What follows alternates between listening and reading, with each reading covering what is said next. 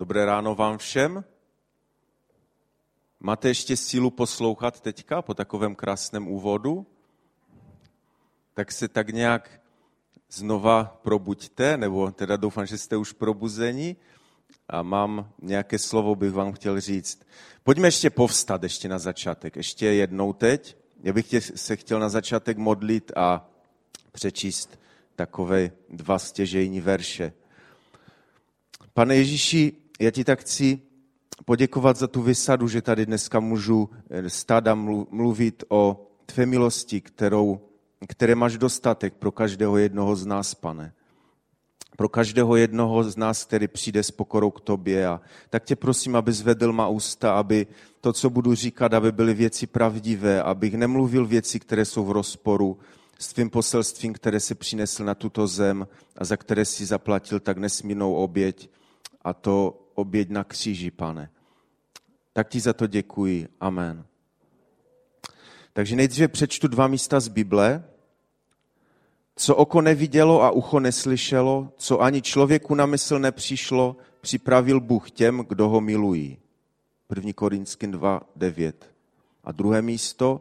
Od věku se něco takového neslyšelo, k sluchu neproniklo ani oko nespatřilo, že by jiný Bůh mimo tebe učinil něco pro toho, kdo na něj čeká. Izajáš 64.3. Můžete se posadit? Jak se máte? Byli jste na dovolené? To je taková řečnická otázka, protože kdybyste každý měli nějakým způsobem hodnotit prázdniny a kde jste všude byli, tak bychom tady možná byli až do večera, každý byste vyprávěli. Já bych chtěl takovou na začátek, na takové odlehčení prostě říct takový svůj příběh. My jsme se teď vrátili, minulou neděli jsme tady nebyli, my jsme se vrátili z dovolené, jsme byli v Čechách, v severních Čechách s rodinou a to jsme měli takovou aktivní dovolenou, tam jsme jezdili na kole a tak jsme aktivně poznávali krásy naší republiky. Proč to říkám? Nechci se vůbec chlubit, že stala se mi taková zvláštní příhoda. Eh, tím, že máme malého syna, tak nemůžeme eh, prostě určité turistické stezky s ním absolvovat, protože některé jsou dost nebezpečné.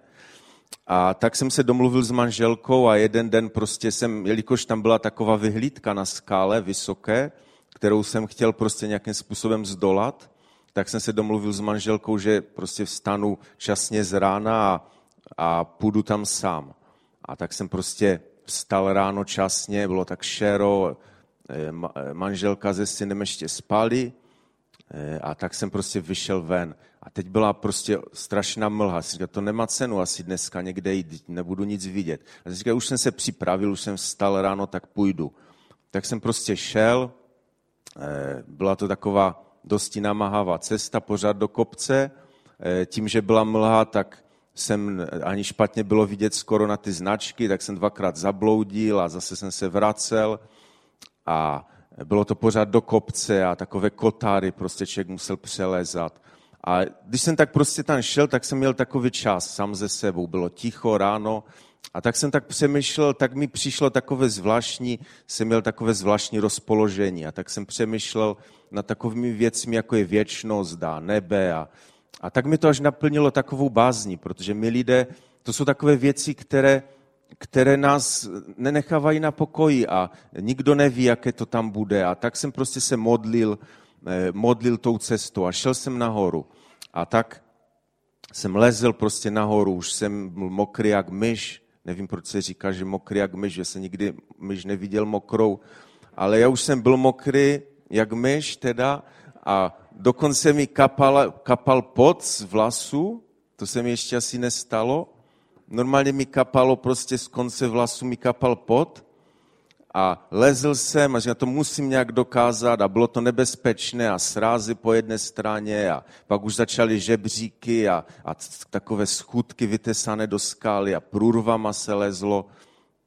A najednou prostě jsem byl nahoře a najednou se otevřel úžasný výhled. Mě, jsem, vy mě se v tu chvíli až skoro srdce zastavilo a to je jeden z těch obrázků, které jste viděli. Eh, to jsem vyfotil, jsem měl takový automat levný fotoaparátek. Jestli ještě můžu prosit eh, v té prezentaci tam další obrázek. ještě ten následující. Prostě to bylo úžasné, to, bylo, to byl vyhled, bílá nádherná mlha, která byla pode mnou a byl vyhled prostě do okolí, ještě další obrázek, jestli můžu poprosit přepnout. To se nedá tím fotoaparátem zachytit. Prostě mi to vyrazilo dech. A tak mi přišlo do srdce takové slova, a v nebi to je ještě mnohokrát hezčí. A tak prostě se mohl v tuto chvíli děkovat pánu a, a chválit ho a bylo to fakt takový úžasný zážitek. Takže to takové jenom ohlednutí za dovolenou a tak bych chtěl možná na těch dvou verších postavit to kázání dnešní. Tak budeme pokračovat.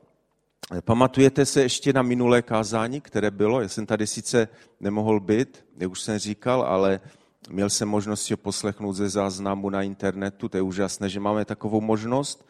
A e, náš pastor tam mluvil o šestém přikázání, které zní nezabiješ.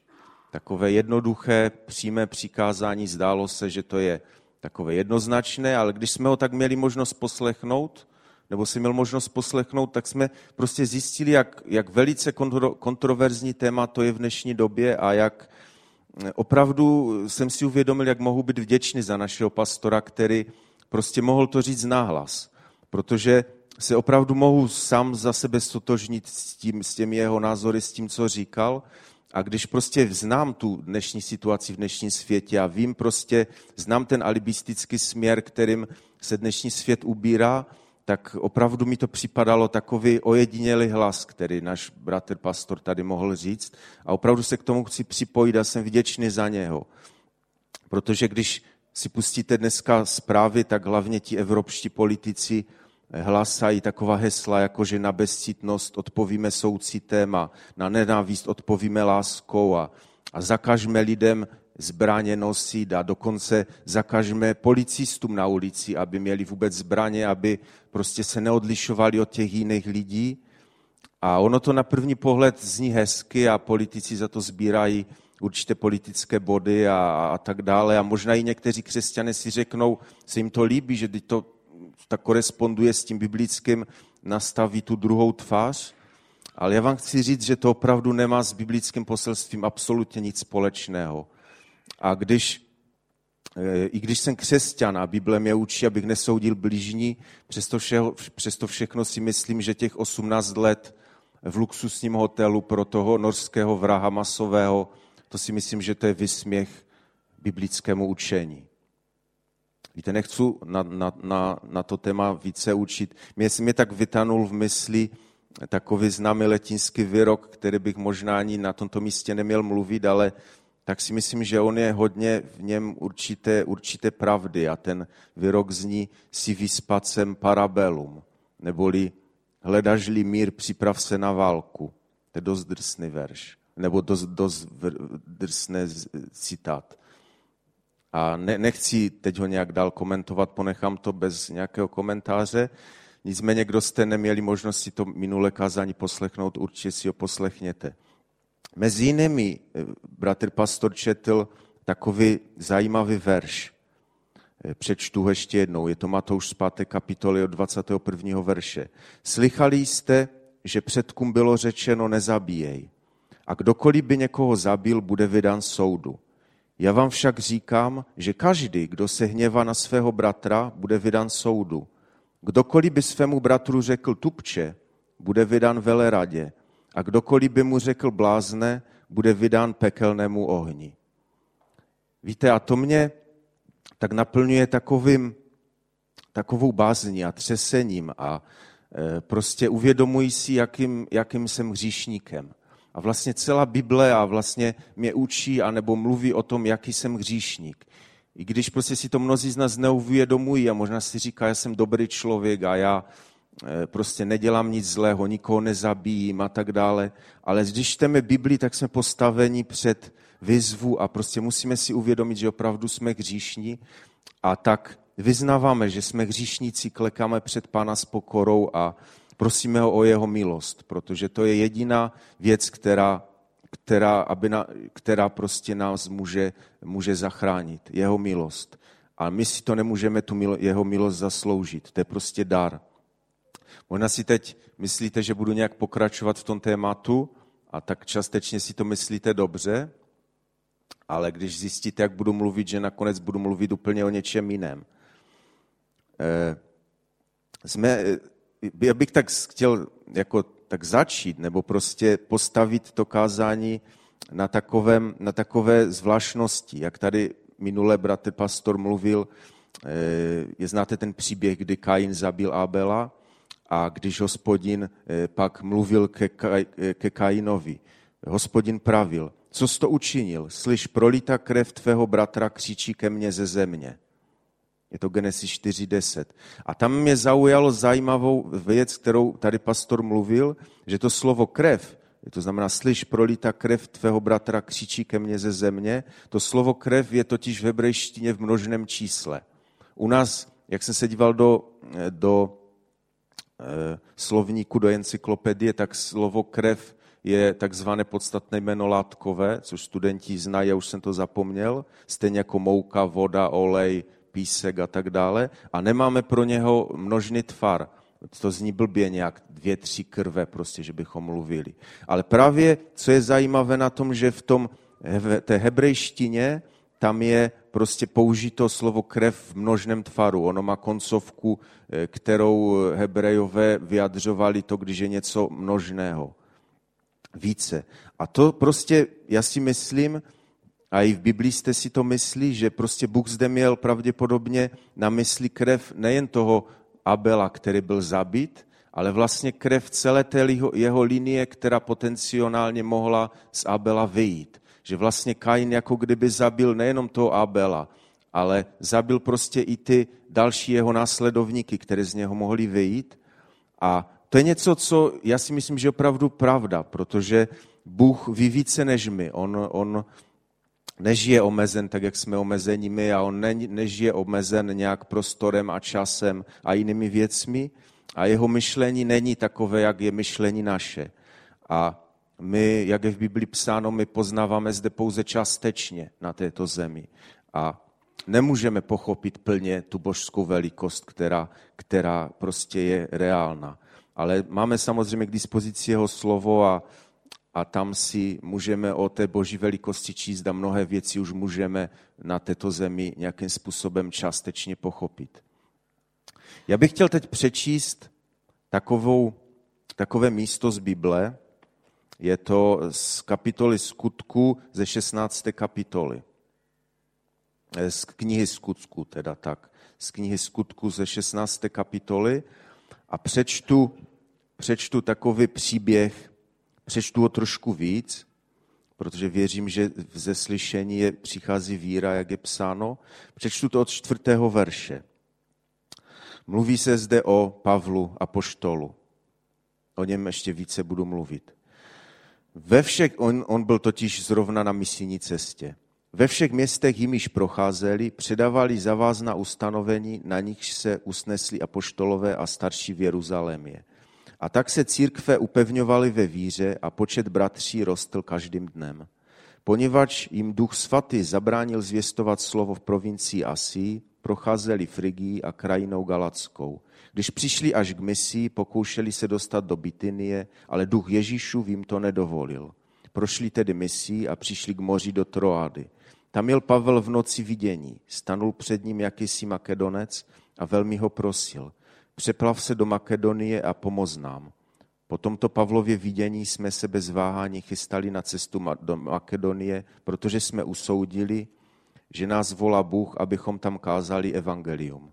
Vypluli jsme tedy z Troady a plavili se přímo na ostrov Samotráke a do druhého dne do makedonské Neapole. Odtu jsme šli do Filip, které jsou nejvýznamnějším městem té části Makedonie a římskou kolonii. V tomto městě jsme strávili několik dní. V sobotu jsme vyšli za bránu k řece, protože jsme se domnívali, že tam bude modlitebna. Posadili jsme se a mluvili k ženám, které se tam sešly. Poslouchala nás jedna žena jménem Lidie, obchodnice s purpurem z města Teatyr, která věřila v jediného Boha. Pán jí otevřel srdce, aby přijala, co Pavel zvěstoval. Když byla ona a všichni z jejího domu pokřtění, obrátila se na nás s prozbou. Jste-li přesvědčeni, že jsem uvěřila v pána, vejděte do mého domu a buďte mými hosty. A my jsme její naléhavé pozvání přijali. Když jsme šli jednou do modlitebny, potkala nás mladá otrokyně, která měla věšteckého ducha s předpovídáním budoucnosti. Přinašela svým pánům značný zisk. Chodila za Pavlem a za námi a stále volala. Toto jsou služebníci nevyššího Boha. Zvěstují vám cestu ke spáse. A to dělala po mnoho dní. Pavlovi to bylo proti mysli, obrátil se proto na toho ducha a řekl, ve jménu Ježíše Krista ti přikazují, abys z ní vyšel. A v tu chvíli ten zlý duch opustil. Když si její páni uvědomili, že, ten, že tím přišli o svůj zisk, uchopili Pavla a Silase a vlekli je na náměstí před městskou zprávu. Tam je předvedli před soudce a řekli, tito lidé potřebují, pobuřují naše město. Jsou to židé a rozšiřují zvyky, které my jako římáne nemůžeme uznat, nebo se dokonce podle nich řídit. Také Dav se obrátil proti ním a soudcové z nich dali strhat šaty a rozkázali je zbičovat. Když je důkladně zbičovali, zavřeli je do vězení a žalářníkovi poručili, aby je dobře hlídal. On je podle toho rozkazu zavřel do nejbezpečnější cely a pro jistotu jim dal nohy do klády. Kolem půlnoci se Pavel a Sila zmodlili a zpěvem oslavovali Boha. Ostatní vězňové je poslouchali. Tu náhle nastalo veliké zemětřesení a celé vězení se otřáslo až do základu. Rázem se otevřely všechny dveře a všem vězňům spadla pouta. Když se žalářník probudil a uviděl, že jsou všechny dveře vězení otevřené, vytasil meč a chtěl se zabít, protože myslel, že mu vězňové uprchli. Ale Pavel hlasitě vykřikl, nedělej to, jsme tu všichni. Tu žalářník rozkázal, aby mu přinesli světlo, vběhl dovnitř a pln strachu padl před Pavlem a Silasem na kolena.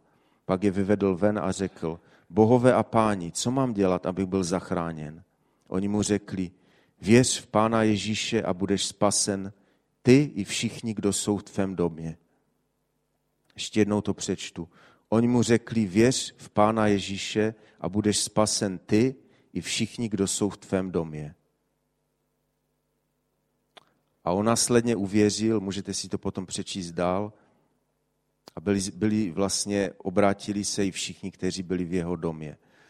Víte, já bych dneska Věřím, že mi to odpustí lidé, kteří tady chodí, bratři a sestry, často, že to, co budu mluvit, budou možná věci, které už znají dávno, ale já jsem tak prožil prostě, že mám tak dneska říct to tak polopatě, nebo řekněme, aby tomu rozuměli lidé, kteří třeba ještě nikdy o Bohu neslyšeli a možná, že poslouchají to okázání ze záznamu.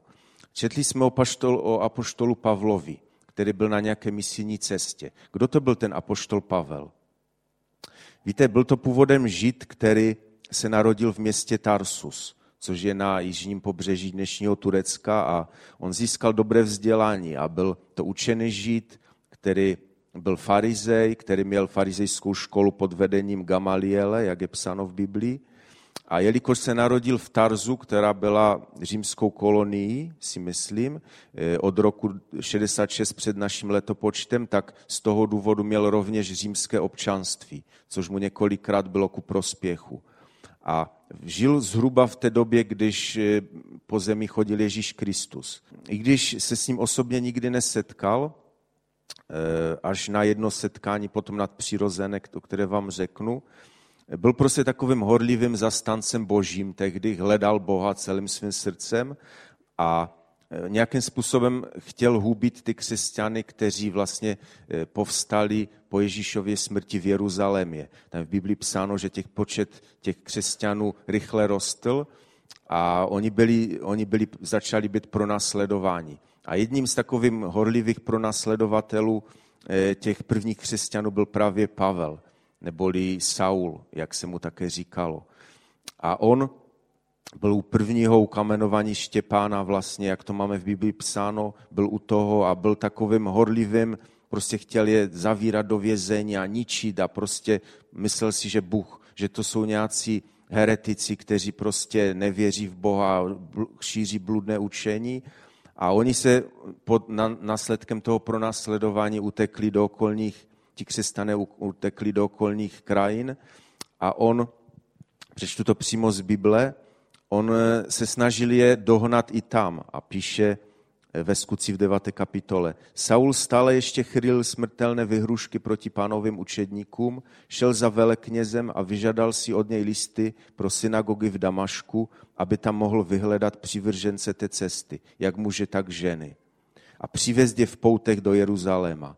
Když už se cestou blížil k Damašku, náhle ho obklopilo světlo z nebe, padl na zem a uslyšel hlas. Saule, Saule, proč mě pronásleduješ? Zeptal se, kdo jsi, pane? Ten odpověděl, já jsem Ježíš, kterého ty pronasleduješ. Staň a jdi do města, tam se dovíš, co máš dělat. Víte, od této chvíle ten Pavel, o kterém jsme četli, prostě v jeho životě nastal obrovský zvrat. On, Bůh se mu dal poznat v Ježíši a on z toho horlivého pronásledovatele se stal horlivým zastancem Eh, zastancem Ježíšova učení a kázal a chodil prostě po, po mnoha místech a kázal o Kristu.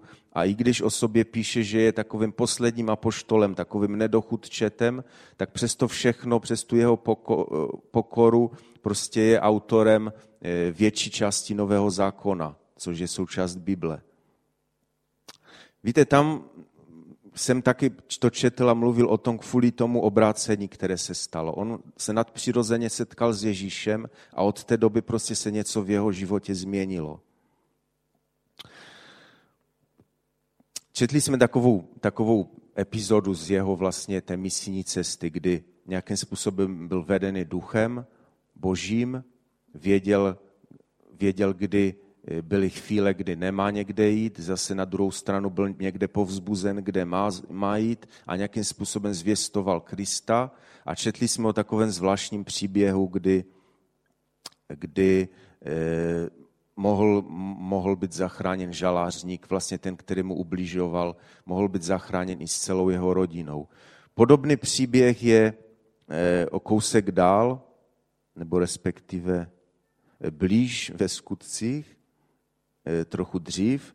A mluví se zde o Korneliovi. Jestli můžete ještě o jeden obrázek dál. To jsem jenom tak na odlehčení, eh, tam prostě, abyste věděli, o koho se jednalo. Eh, mluví se zde o Korneliovi. Byl to voják, říman, setník italského pluku. Setník neboli centurion v té době, tam jsem vám popsal zhruba, jak komu, komu prostě mohli velet tehdy centurioni. Eh, pravděpodobně ten Cornelius, který, o kterém budu mluvit, byl, byl, eh, byl velitelem kohorty, což znamená nějakých 500 mužů. A eh, bylo o něm řečeno, o tom Korneliovi, že to byl zbožný muž, který věřil v jediného Boha a pravidelně se modlil a byl také štědrý k lidu. A dokonce je o něm napsáno, že celý židovský národ o něm vydával dobré svědectví. A tomu Římanu by se zdálo pohánu, se Bůh jednu, v jeden okamžik zjevil skrze anděla, a, nebo zjevil anděl a řekl mu, ten anděl, pošli do Jope a pozvi Šimona, který se nazývá Petr, ten ti poví slova, jimiž budeš zachráněn ty i celý tvůj dům. Je to skutky apoštolské 11. kapitola 14. verš. Ono by se to dalo přeložit jinak a ten ti poví výroky, v nichž budeš zachráněn ty i celý tvůj dům. Víte, a o těch vyrocích chci dneska mluvit. Mluví se tam o, o, o tom, že ten člověk bude zachráněn, když něco přijme, něco uslyší, v něco uvěří. A zároveň tím, že to uvěří, tak bude zachráněn nejenom on, ale celý jeho dům. To slovo dům je taky zvláštní věc, že v Biblii je myšleno Dneska vlastně v domě, dneska žijou eh, málo lidí po domech. Jo? Dneska se každý snaží nějakým způsobem žít sám. Eh, maximálně je to nějaká rodinka, manžel s manželem, nějaké dítě. Eh, většinou rozvedení sami žijou. Ale kdysi prostě slovo dům znamenalo komplet celá rodina i včetně služebnictva. A tak to chápu, že to je prostě něco jako moje, moje vlastně rodina, moje, mo, moji, moji i vzdálenější příbuzní. A o tom chci dále mluvit.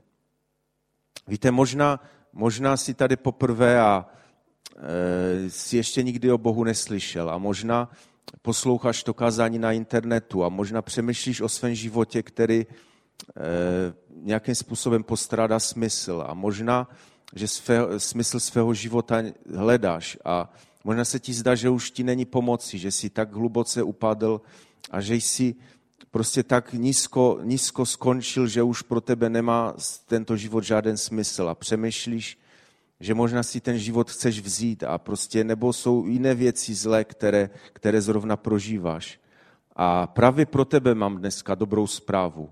A možná, možná si říkáš, co mi může dát křesťanství, když, když vidíš a si rozmrzeli z křesťanů, kteří si říkají křesťané kolem sebe a, a z toho, co vidíš na lidech, kteří si tak říkají a, a znáš ty jejich prach mizerné skutky.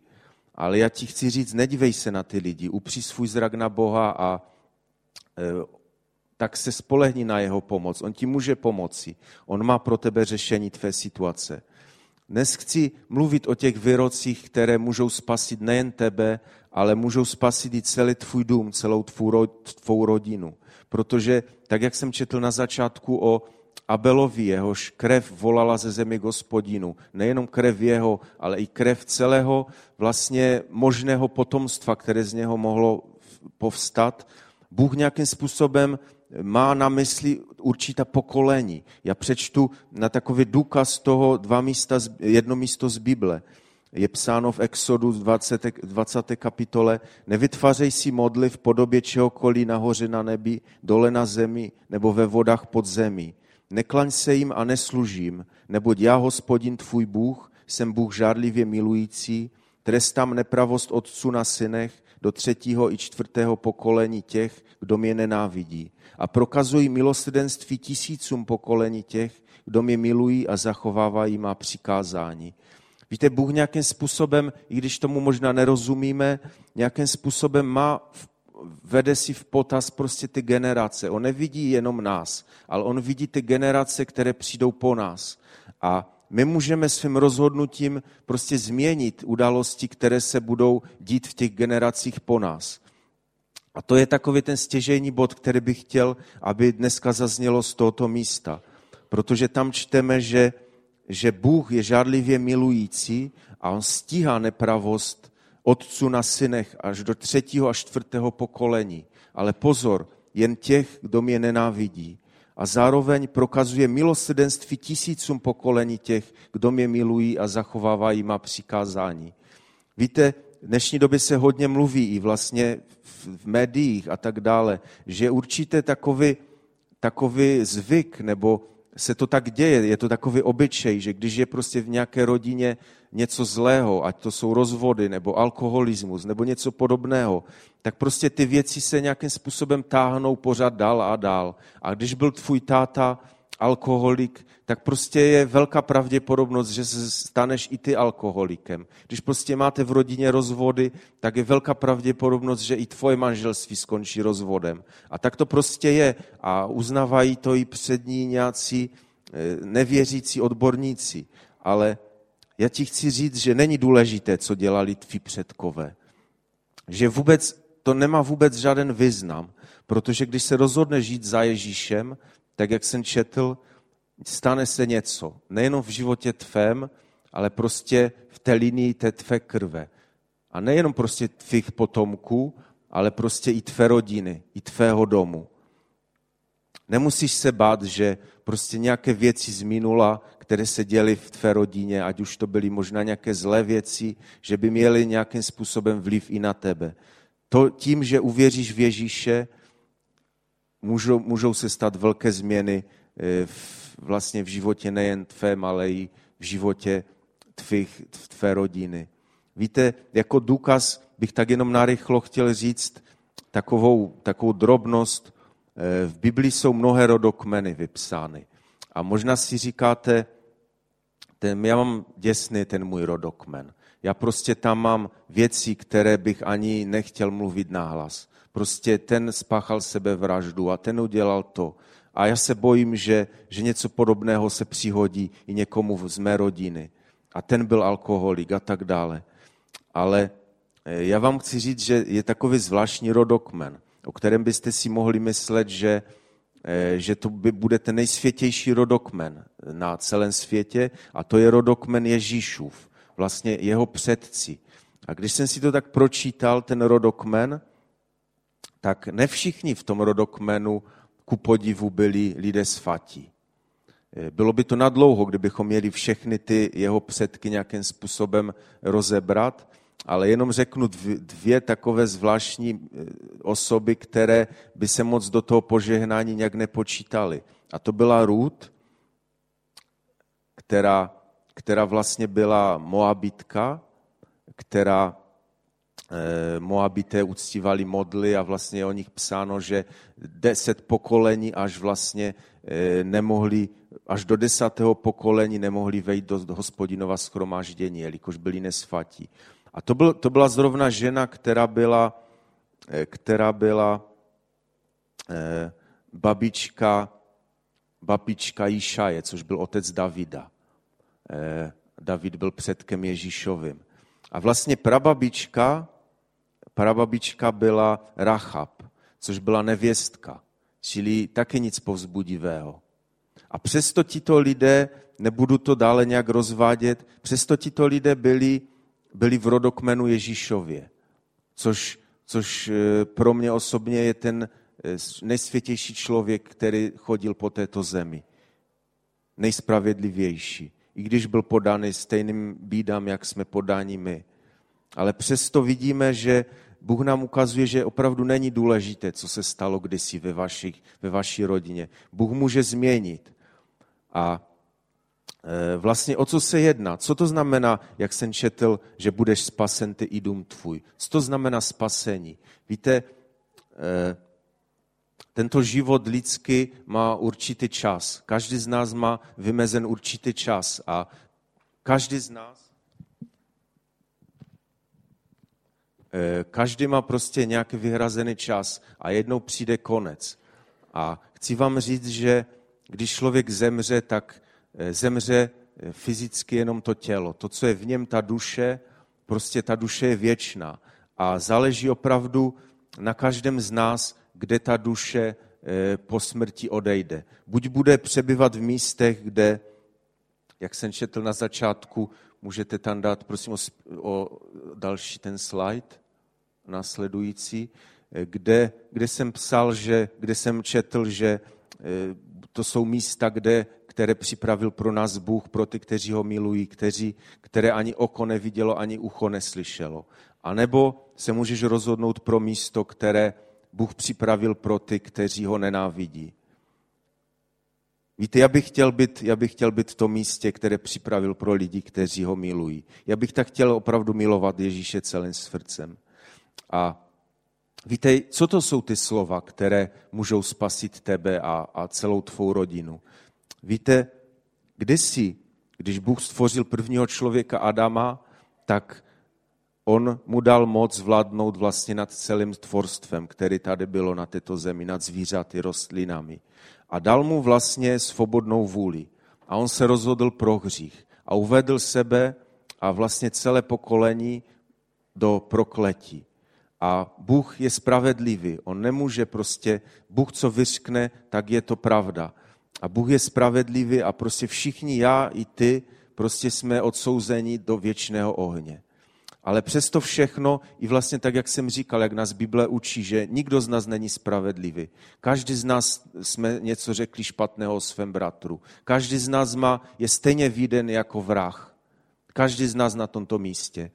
A každý z nás má z boží spravedlnosti by měl přijít do zahynutí. Ale přesto Bůh je také zároveň nesmírně milosrdný a proto poslal svého jednorozeného syna, jediného syna Ježíše Krista, aby v lidské podobě přišel na tuto zem jako malé děťátko s jediným cílem, aby když vyroste, aby dal sám sebe oběť za nás, za mě, za tebe, za každého jednoho z nás. A ten Ježíš vyrůstal jako každý jiný chlapec. Když dospí, dospíval, vyrůstal, učil se u svého otce. Když dospěl, chodil po této zemi, kázal, dělal zázraky, jako máme popsané v Biblii, ale když přišel jeho čas, byl krutě umučen na tím nejstrašnějším způsobem, který lidé kdy vymysleli, a to smrti na kříži. A víte, on se rozhodl svobodně. On to nemusel udělat, ale on to udělal proto, protože má rád tak strašně lidí. On prostě nechtěl, aby celé lidstvo zahynulo. On prostě dal šanci. Tak, jak měl šanci Adam a měl svobodnou vůli se rozhodnout udělat zlé, tak my máme teď momentálně šanci prostě se rozhodnout přijmout Ježíše do svého srdce. A možná sleduješ zprávy a máš strach prostě, co se děje. A máš beznaděje v tvém srdci. A prostě bojíš se, protože lidi se dneska bojí, nevědí, co se stane. Nevědí prostě, co se stane s, s ekonomikou a tak dále. Mají strach, všude se o tom píše. Prostě počty lidí, eh, prostě lidi trpí depresemi a vším možným, prostě mají strach.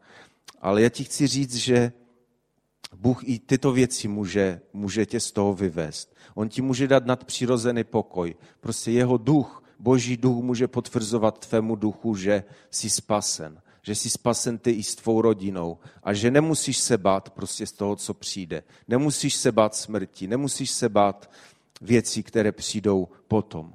Prostě Bůh ti bude dávat jistotu. A to nejsou jenom prázdná slova, která říkám. Víte, že mnoho lidí toto rozhodnutí udělalo a mohou vyznávat nadpřirozené věci, které se staly v jejich životech. A tak, jak jsme viděli třeba poštola Pavla, který horlivě hledal Boha, i když to dělal špatně, ale Bůh se mu zjevil, Ježíš se mu zjevil a on mohl, mohl prostě kázat pak o jeho lásce a jeho, vidíme na jeho životech obrovské změny. A tak jak jsem říkal na začátku ohledně toho Abela, ještě jednou to připomenu. Ta krev, která volá hospodinu ze země, ta krev nejen Abela, ale ta krev vlastně všech jeho následovníků, tak i od toho daného okamžiku, když ty se rozhodneš a půjdeš za Ježíšem, tak budeš spasený nejen ty, ale vlastně i přivedeš požehnání na celou svou rodinu, která bude rovněž spasena, tak jak to Bůh za, zaslíbil tvo rozhodnutí, které můžeš udělat, má opravdu velký nedozírný význam. A tak bych chtěl, nechci nějak zabírat už více místa mluvením, ale tak bych chtěl teď, abychom se modlili, abychom opravdu mohli přijít před pána a eh, jak jsem už řekl, možná si na tomto místě někdo, možná si tady na tomto místě, kdy to slyšíš poprvé, Možná, že přemýšlíš už delší dobu, že bys chtěl přijmout Ježíše do svého srdce a chceš být spasen. Teď je ten čas. A taky bych se teď chtěl modlit za, eh, za lidi, kteří nějakým způsobem eh, už přijali, kteří ne nějakým způsobem, ale kteří přijali Ježíše do svého srdce a, a uvěřili mu, ale nějakým způsobem se stále nedaří nebo nevidí prostě změnu ve své rodině a stále tak nějak ti jeho blížní odmítají uvěřit a on se tím trápí a, a prosí Boha a tak nějak umdlévá v těch věcech už. Už prostě ztrácíš naději. Tak i v těchto, za tyto situace se chci modlit, protože tak jsem přijal od pána, že mám dneska o tom mluvit. O, o tom, že, že Bůh opravdu e, vidí to, to rozhodnutí, to jsem si nikdy neuvědomoval, že když ty, když ty se prostě nějakým způsobem uvěříš v pánu, že to nemá jenom vliv na tvůj život. To bude mít vliv i na, na životy prostě tvých blížních. A nenadarmo to je napsáno v Biblii a není to napsáno jenom na jednom místě. Já jsem vám ukazoval minimál, jsem vám ukazoval dva místa. A to nejsou všechny, které jsou v Biblii popsány. Tak teď bych tě chtěl vyzvat. Pojďme teď všichni povstat. A jestli si tady na tomto místě, jestli je tady někdo, kdo ještě nepřijal Ježíše, teď máš ten čas to udělat. Já se teď chci s tebou modlit a chci, abys, abys mohl osobně každý, kdo tady je, aby mohl dát dneska eh, se v pokoře hospodinu k dispozici. Vyznat, že je hříšný. Chci, abys, jestli tady jsi, abys pozvedl teď ruku. Pokud je někdo tady na tom místě, kteří, kteří opravdu jste ještě nepřijali Ježíše, teď je opravdu čas. Teď je ten den, kdy to můžete udělat. Zítra už možná nebude ten čas. Víte, nikdo z nás neví, jestli tady budeme za hodinu nebo za pět minut. A než kvůli zítra. Dnes je ten čas, kdy můžeš Ježíše přijmout. Jestli někdo tady je na tom místě, pozvedněte ruku. Já věřím, že, že to, co vám dneska mluvím, to k vám mluví pán. Tak to silně cítím, že možná už zítra nebudete mít příležitost. Dneska je ten čas. Možná, že vám, že ne, že se vám něco stane, ale že vás ty okolnosti nějaké prostě zavedou zase na špatnou cestu jinam. Dnes je ten čas, kdy můžeš udělat to rozhodnutí a Bůh může změnit tvůj úděl a úděl tvé rodiny. A možná, když tady není nikdo na tom místě, možná je někdo, kteří, kdo poslouchá toto kázání a kteří chtějí Ježíše, kteří chtějí eh, přijmout Ježíše. Tak bych se chtěl modlit a kdo prostě chcete přijmout Ježíše, opakujte ty slova se mnou a najděte si, eh, najděte si zhromaždění božího lidu, kteří, který vám řekne více. Bych se teď chtěl modlit takovou modlitbu spasení jednoduchou. Kteří, kteří chcete přijmout Ježíše, opakujte to se mnou. Pane Ježíši, já dnes přicházím s pokorou v srdci k tobě a uznávám, že jsem hříšný člověk a že bez tebe nemám možnost a nemám nějakou naději, pane. Přijímám tu oběť, kterou si zaplatil svou, svou smrti za mě na kříži. A moc ti za to děkuji. A tak tě prosím z celého srdce, abys odpustil mé hříchy. Chci, aby se teď stal pánem mého života, pane. A přijímám tě teď v této chvíli za svého osobního spasitele, pane. Amen. A teď bych se chtěl modlit na závěr s těmi, kteří mají ve svém domě, ve své rodině nevěřící lidi. Já vím, že to jsou, a to jsme asi všichni z nás, ale především se chci modlit prostě teď za ty, za ty samozřejmě také, ale především na prvním místě se chci modlit za lidi, kteří mají nevěřící partnery, po případě děti, kteří odešli do světa, kteří, kteří odešli třeba i od pána a kteří chtějí tak vyznat, že a kteří se chtějí tak vírou postavit na tom slovu, které jsem četl, že když uvěříš ty, i dům tvůj bude spasen. Tak pojďte tak pozvednout ruce. Dejme tak pánu dejme tak pánu pán, najevo, že to jsme my, kteří, kteří máme tyto problémy, pane, kteří máme ve své rodině nespasené lidi, pane, a tak se, kteří mají nespasené rodiny, tak se chci teď modlit. Pane Ježíši, tak ti děkuji za tu milost, že tady můžu být a že se tak, můžeme, že se tak můžu přimlouvat, pane, za, za, za naplnění toho slova, které si eh, zaslíbil, pane, v Biblii. Ty jsi zaslíbil, že eh, když uvěříme, pane, že nebudeme spaseni jenom my, ale že bude spasen a zachráněn celý náš dům, pane. A tím domem je myšlena, pane, nejenom naše manželka a děti, pane, ale i naše vzdálenější rodina, pane. Tak jsem to vyčetl, pane, a tak tomu věřím. A tak chceme v tento okamžik stát, pane, na tom, chceme stát na tomto slovu, pane. A prosíme tě, abys, aby se rozpomněl na ta slova, která jsou napsána, pane, z tvého ducha v Biblii, pane. A tak ti předkládám nás všechny na tomto místě, pane, abys dal takový, takov, abys nám dal vidět, pane, našim očím změnu, která se děje v našich domech, pane. Abys, abychom mohli vydat svědectví, abychom mohli slyšet na tom místě, pane, že naši partneři byli, e, uvěřili, pane, že naše děti se vrátili zpátky ke Kristu, k tobě. A tak tě prosím i za naše vzdálenější příbuzné, pane, za nejenom za vzdálenější, za rodiče, pane, za sourozence, za, za naše tety, strice a, a vzdálenější rodinu, pane. Já věřím, že se to vztahuje i na ně, pane. Ty se jim dej prosím poznat. Ve jménu Ježíše Krista. Amen.